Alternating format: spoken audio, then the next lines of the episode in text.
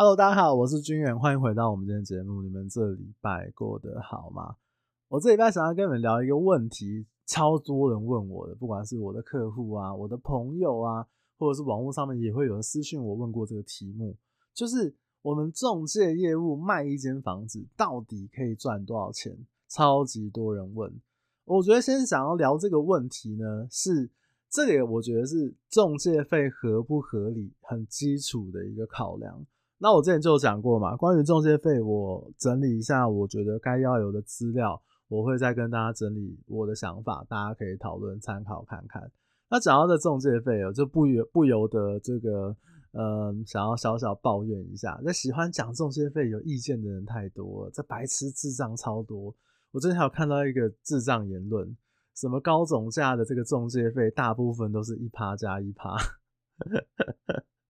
哎、欸，这个是报警把他抓起来，好不好？说谎，超太智障了。这个，反正呢，我自己也有服务一些高啊，我不知道高总价是这个条件是怎么样啦。第一个，我们公司什么服务费只有一趴加一趴，这公司就不会接，真的连服务都不会服务。我相信很多中介公司都是这个样子。然后第二个呢，不要说业务能不能接受啦。其实高总价，像对我来讲，高总价的标准在台北市至少要七千万吧，至少要一亿吧，对不对？你至少要条件稍微好一点，地点好一点，坪数大一点，气派一点的房子，一亿只是一个基本门槛。那像有这样身家的这个企业主也好，董事长也好，老板也好，他们可能也不会讲出这样的话。以我自己服务客户的经验，比例上面来讲，非常非常的少。那而且他一讲哦，其实。说真的，可能中介业务也不会接，除非这个房子条件真的很好，或者是他房子条件呃价格非常非常便宜，就低于这个市价，中介一看，哎、我不用付什么努力，我就会成交了这种，对不对？而且你知道高总价它的价格的 range 是很广很广的，不像我们这个一般可能市区的这种两房车、三房车啊，它的 range 是很广的，你要低于市价，我想真的也不是那么容易。那你要低于市价，也不见得有人会买。所以哦，我觉得这这个理论，这个至少在我看到的这个中介世界里面 是没有这样的一个事情的。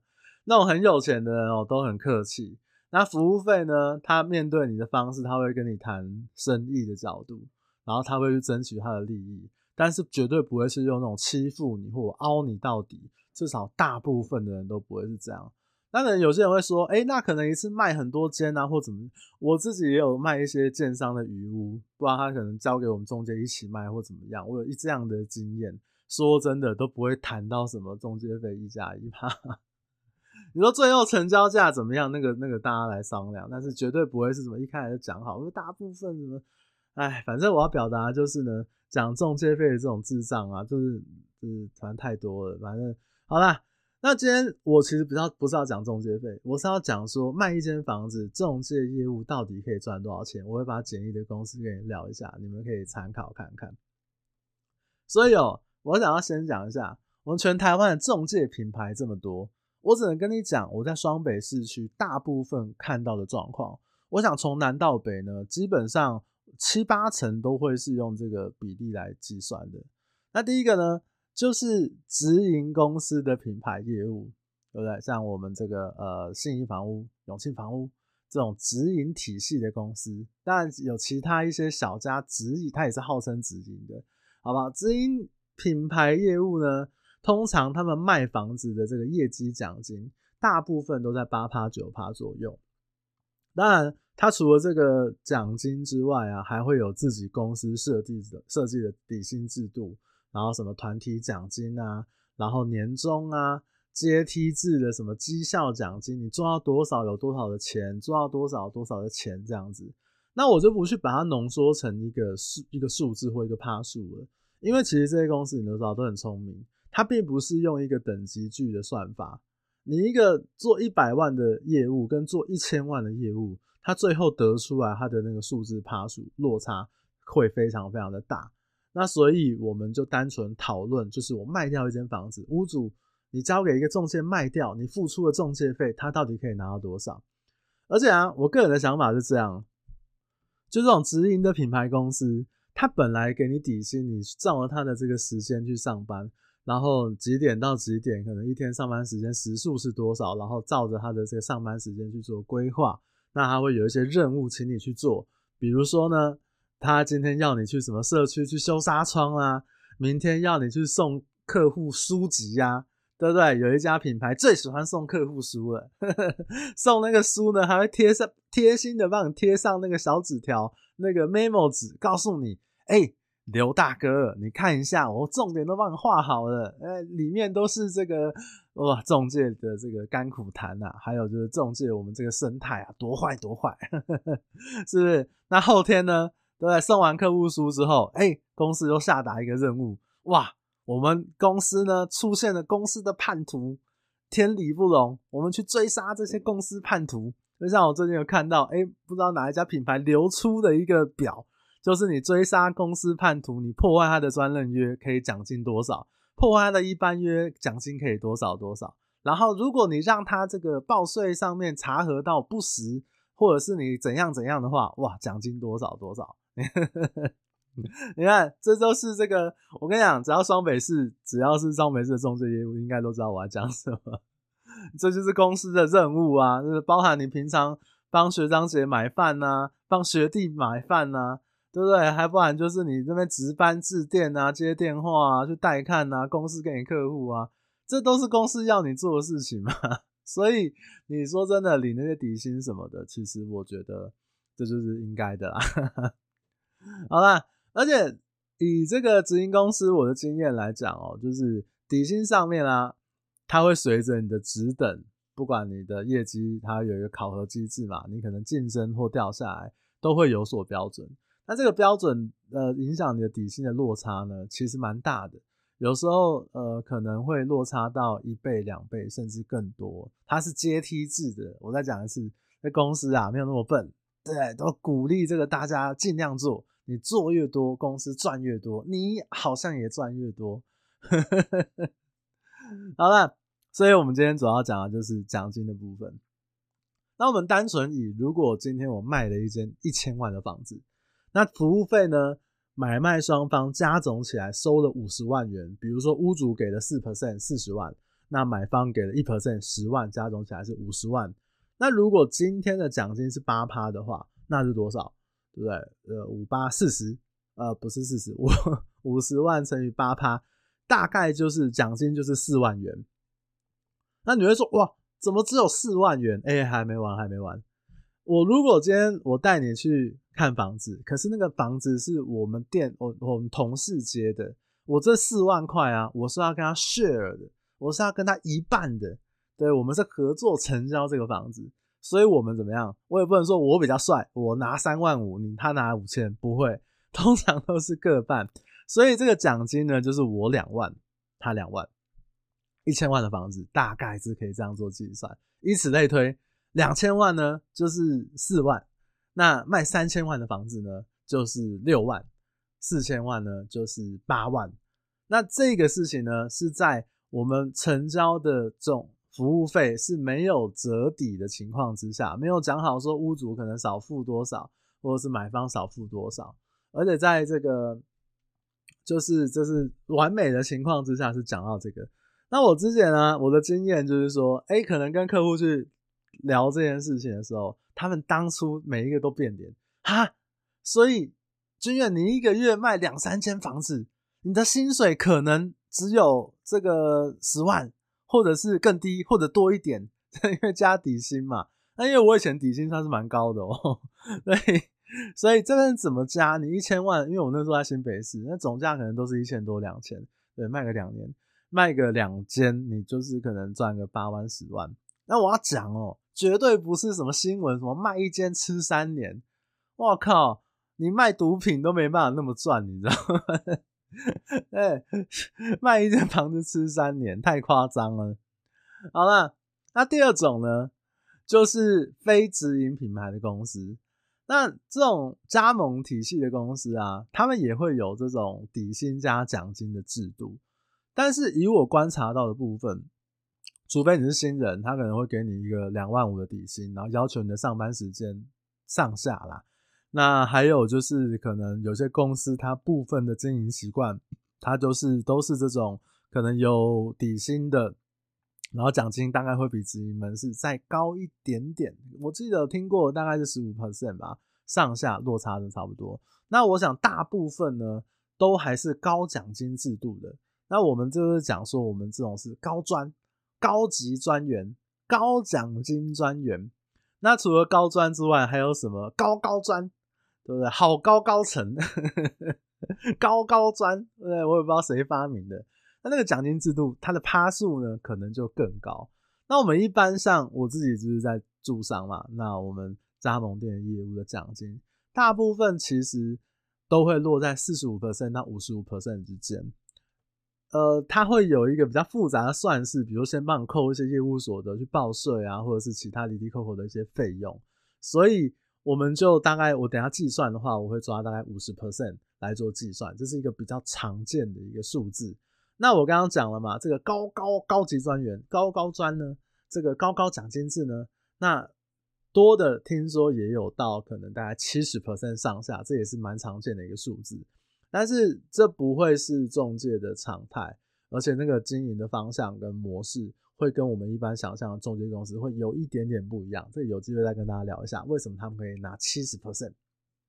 好，那我们再回头来算，所以哦，如果一样是成交一间一千万的房子，服务费呢一样是五十万，买方四趴，啊不不不，卖方四趴，买方一趴的情况之下。那业务五十趴嘛，所以大概可以领到二十五万的收入哦，是不是跟刚刚那个两万？哎、好像有一点落差，是不是？好像那是可以吃三年吗？你每天都吃馒头，都吃不到三年，一样。如果你跟你的同事合作，我们一起成交，业绩拆半的情况之下，就会变成十二万五。但是怎么算呢？乍听之下。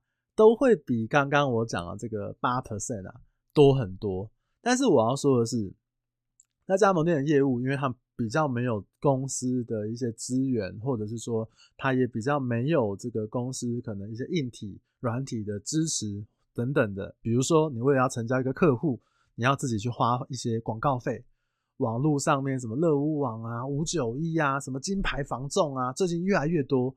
哎、那个广告都不便宜啊！你放一个案子，你可能要呃，好像两个月好像是三百多块，看你用什么套餐。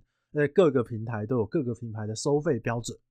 那你比如说你在这个道路上面，你去租一个看板啊，社区你去租一个看板啊，然后或者是你要呃按源的那个 DM 啊，要塞信箱的啊，要寄到人家家里面的开发信啊，这些费用哦。我觉得，在一个有认真做事的中介身上，以以台北双北为例好了，我认为每一个人可能都会花到近万元，甚至是万元以上。因为业务本来就是你花越多做越多嘛，对不对？我租社区看板，我租一个一个月是两千，我可以租二十个吧？那每个人，但是你基本的量，我觉得再怎么样消花费，我认为工作的。基础的消费大概会在一万，接近一万块，或者是一万块以上，所以再加上我刚刚讲的这个加盟店的体制啊，它是没有底薪的，所以刚算起来十二万五，你先扣掉你的这个广告成本，对不对？可能扣个呃两万三万，然后你如果是两三个月没有成交，你就是 share 到你这两三个月就是你实质的这个薪水，那你这样算起来的话，哎，这样很多吗？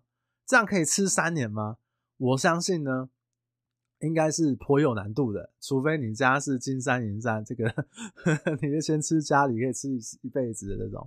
啊，当然我要讲的就是，也不只是这个，呃，你可能可以不只是成交一千万呐、你可能可以成交这个五千万呐、或者是一亿的房子啊。所以这个数字呢，假设成交五千万就乘以五，你大概就是领到六十几万嘛。那如果成交一亿的话呢？哇，那你一次就领到一百多万，这个都是在台北市都是很常见，而且很正常的一个事情。甚至你可能一两千万的房子，两三千万的房子，一个月成交个两间三间，这都是很常见的。当然，这个我要讲的是中介业务啊，因为从南到北，我最近看一个数据，总共有六万八千多名的房仲业务。我敢说，会因为个人的商圈属性。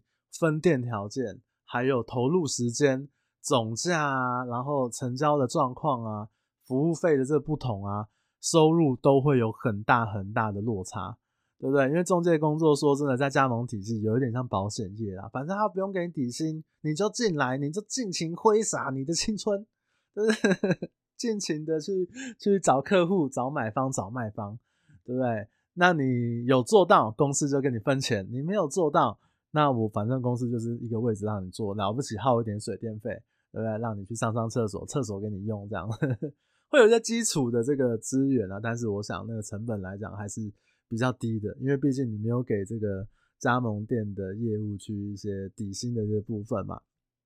当然，什么这个还是看每一个公司体系它管理体制的不同，但是算法上面来讲，我觉得差不多。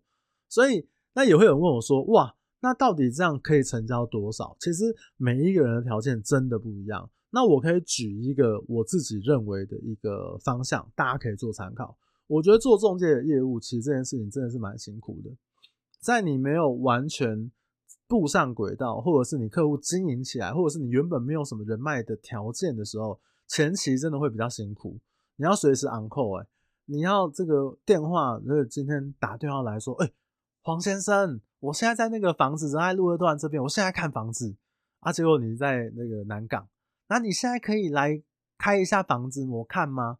对不对？临时要你冲过去啊，我只能等你十五分钟。呵呵然后他说啊，你不在，你在南港，那没关系，我再跟你约，我下次提前跟你约。然后明天又打电话过来，哎，黄先生，我又来仁爱路这边了，哎，你可不可以现在过来啊？我等你十分钟。人家随时 on call，然后什么客户啊、同事啊，什么大大大小小的事情，什么钥匙打不开啊，然后什么要看房子啊，要问坐向啊，然后问你说啊，这个房子是面哪边啊？有没有有没有那个管理还原管管委会啊？社区公社有什么？诸如此类。那最后问了一堆之后啊，不好意思，我没有要看。然后还会有一些智障同业，然后打来那边假装问说，哎啊，请问这屋主自住吗？哎，这个。他就是想要去开发，你知道，你要花很多时间去应付这些人，所以你要随时昂扣然后你的时间都要被绑在这边，甚至你可能不能休假日，不能休假日，你会牺牲你跟家人、你跟亲朋好友相处的一个时间。所以我觉得在这些条件下面，再加上你要面对客户的情绪，还有这个工作的压力，你知道有些人哦，他去买一杯星巴克，他觉得哎。我付了一百一十五块，我买一杯星巴克，你服务怎么可以这样子？他对你生气，你知道吗？那如果他今天付的是一个五十万的中介费呢？如果付的是一个一百万的中介费呢？对，如果付，如果他买的原本是一杯一百块的房子，对吧？一百块的星巴克，那现在如果他跟你买的是一千万、两千万、五千万的，他的这个情绪会不会拉高？他的这个如果有一些无理的要求，他的那个傲气啊，会不会成倍数？我跟你讲，绝对会的啦。不是所有客户都是这么的好，这我觉得一定是这样子。但是，所以你要面对这些压力，面对这些情绪的时候，甚至有时候成交需要一些天时地利人和。我认为，在这个条件下面，中介业务大概一年。你认真做的话，就是我的认我认真标准来讲的话，就是我认为的啦。我可能自己都没做到，大概认真做一年一定要赚一百万以上才划算，不然你你不配，你付出这么多辛苦，就是我我认为的认真，你付出那么多辛苦，结果你就没有拿到这个收获，我觉得很可惜。因为只有做过中介才知道，我们真的是有辛苦的地方。那所以就像我刚刚讲的，如果假设这个卖一千万的房子啊，你可以赚个十万十出头，扣成本大概十，扣掉你这些经营成本十万好了，你一年可能卖个时间才有一百万。那这个说难不难，说容易可能也没有那么容易，这个就见仁见智，因为范围啊，这个全台的中介真的真的太大了，所以这两个方向就可以给大家做一些参考，不要再说什么中介卖一间房子哇可以吃三年。哇，你的这个三年就是一餐都吃一两粒米，那可能可以啊，那米也会放坏掉，你知道吗？而且我会想要讲说，中介这个收入，其实也是让大家思考一个问题，包含像中介费啊，不管是买卖或者是出租的，其实我觉得大家一定都知道，而且我相信连我们同业中介同业都可以认同的是，六万八千名的中介业务全台湾，中介业务的品质参差不齐，因为门槛非常低，考取这个营业员证照非常非常的好考，而且它是有赚钱的爆发力跟前景。讲难听一点，有人愿意跟你买，有人愿意给你卖，你就有机会做到生意。那你今天买一间房子，帮人家买一套房子，可能两千万的就赚了二十几万。那你如果说今天认识的都是一些高端人士，对不对？你的成成交很哇，那个也是很很好的，你知道吗？收入也是。所以我们这个行业其实会有一些，比如说退休的公务员啊，或者是有些退休的长辈啊，他会来做这个中介业务，而且做的还不错，因为他原本在公务体系呢，他就有一些亲朋好友。他可能老了啊，要帮这个小孩买房子啊，或者是说他可能自己的身边有买卖房子啊，要这个分家产啊等等的，他光做自己身边的人的生意，哎，就赚的还不错了。那所以也因为这个关系，因为这个工这个中介我们的收入的税，呃，它的环境的关系，业务是参差不齐的。但是我要讲的就是，其实。中介的收入并没有你想的这么多，不知道下一个成交在哪边，很多东西都是茫然。有人刚进来做，做了半年都没有成交；有人熬了一年才成交第一间房子。你如果每个月都要有一个三万五的这个薪水，一年的话，你可能就是哎、你要看着自己的存款慢慢的流失，这个三十几万，那个压力是非常非常大的。其实，我觉得它还是一个环境的问题，就是。参差不齐的环境，好的业务本来就不好找。对，你今天，你如果哦开宗明义的就是说哦你要砍服务费，服务费就是我要给你什么那种那种很很难看的数字，你那你给乞丐的，对不对？你那个你要砍，或者是有时候像我们，我想到一个例子，就是出租的屋主有时候会提出一些很不合理的要求。比如说那个租客条件要非常非常严苛啊，几岁到几岁啊，要有收入证明、公司证明啊，还是说哦，我就是不让你这个报税啊，我就是不让你入户籍啊，等等的，有一些比较不合理的要求。好的业务啊，你卖房子也好，租房子也好，本来就不好找。那我相信你如果还要在那边服务费那边跟人家这个在那边讲这些无谓不谓的，你一定会更难找到。好的业务，为什么？因为供需法则嘛。你你如果服务做得好的业务，它的这个服务的量体本来就很大，他可能服务的客户转介啊本来就很多。那你如果再去找他，跟他讲这些五四三，他可能不会理你，或者是他自己做的也不情愿。所以我觉得导致到一个，我觉得会有一个恶性循环，你知道？不是说你不不去。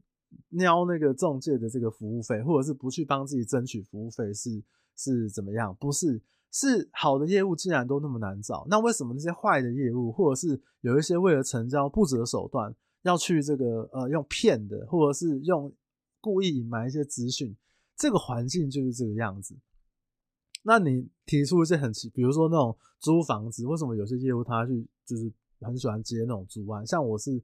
不太喜欢接，除非是真的是客户介绍，或者是因为我自认为我算是一个对得起客户的人，我尽我所能帮客户去做筛选客户的这个动作，这样。因为租房子太麻烦了，但是为什么有些人会去接这些条件？因为他本来他的客户量就很少啊，或者是他可能就客户的那个服务的那个体体质或那个量体就没有那么大，所以他当然就是你以为客户会挑中介，没有。仲介业务做得好的也会挑客户，所以在这个环境里面，说真的会遇到一些奇怪的事情。我觉得大家就是自己要呃保护自己，不管你是从业人员，或者是这个你是消费者，量大就潇洒。你可能觉得仲介业务很多，那你慢慢挑，挑到你更喜欢的条件，你觉得 OK 的。那从业人员也是，哎、客户这么多，对不对？你真的，你如果你平常没有一些客户，或者是你真的只能扒着某一个客户，那你没有成交的情况之下，你是不是很容易这个降低你服务的标准，或者是说一些违心之论呢？我觉得这个环境就看到就是这个样子。其实很多人刚进来做中介的时候都是好的，但是最后可能因为迫于压力啊，或者是这个环境有一些真的是很不好的人乱交啊，就是可能就有点走针。我觉得是有一点点可惜的，所以。最后讲回来，我觉得这个环境真的，它要持续的透明、持续的进步，还是有一个很大的路要走。不管怎么样，不会是什么哦，成交一单吃三年这么夸张的一个数字。真的，你就算是卖军火好了，你可能都吃不到三年，除非你卖一个哇国家级的军火。对，所以这个部分就让大家做一些参考啦。就是我很多人问过我问题，反正这两个计算方式，我想从南到北落差都不会太大，除非是一些特殊计算式的公式，或者是一些特殊的案例跟状况，大家就参考一下喽。是不是？那这个这一集我们就聊到这边。如果你觉得这一集的内容觉得还不错的话，可以帮我分享给你身边对这个话题可能有兴趣的朋友。如果你觉得哎，黄俊远讲的真的太棒太赞了。那我就是很想要给你一个五星好评，给你支持哇！那我也是很感谢你啊，好不好？好了，那我们这礼拜就聊到这边，那我们就下礼拜再见。嗯，好，大家拜拜。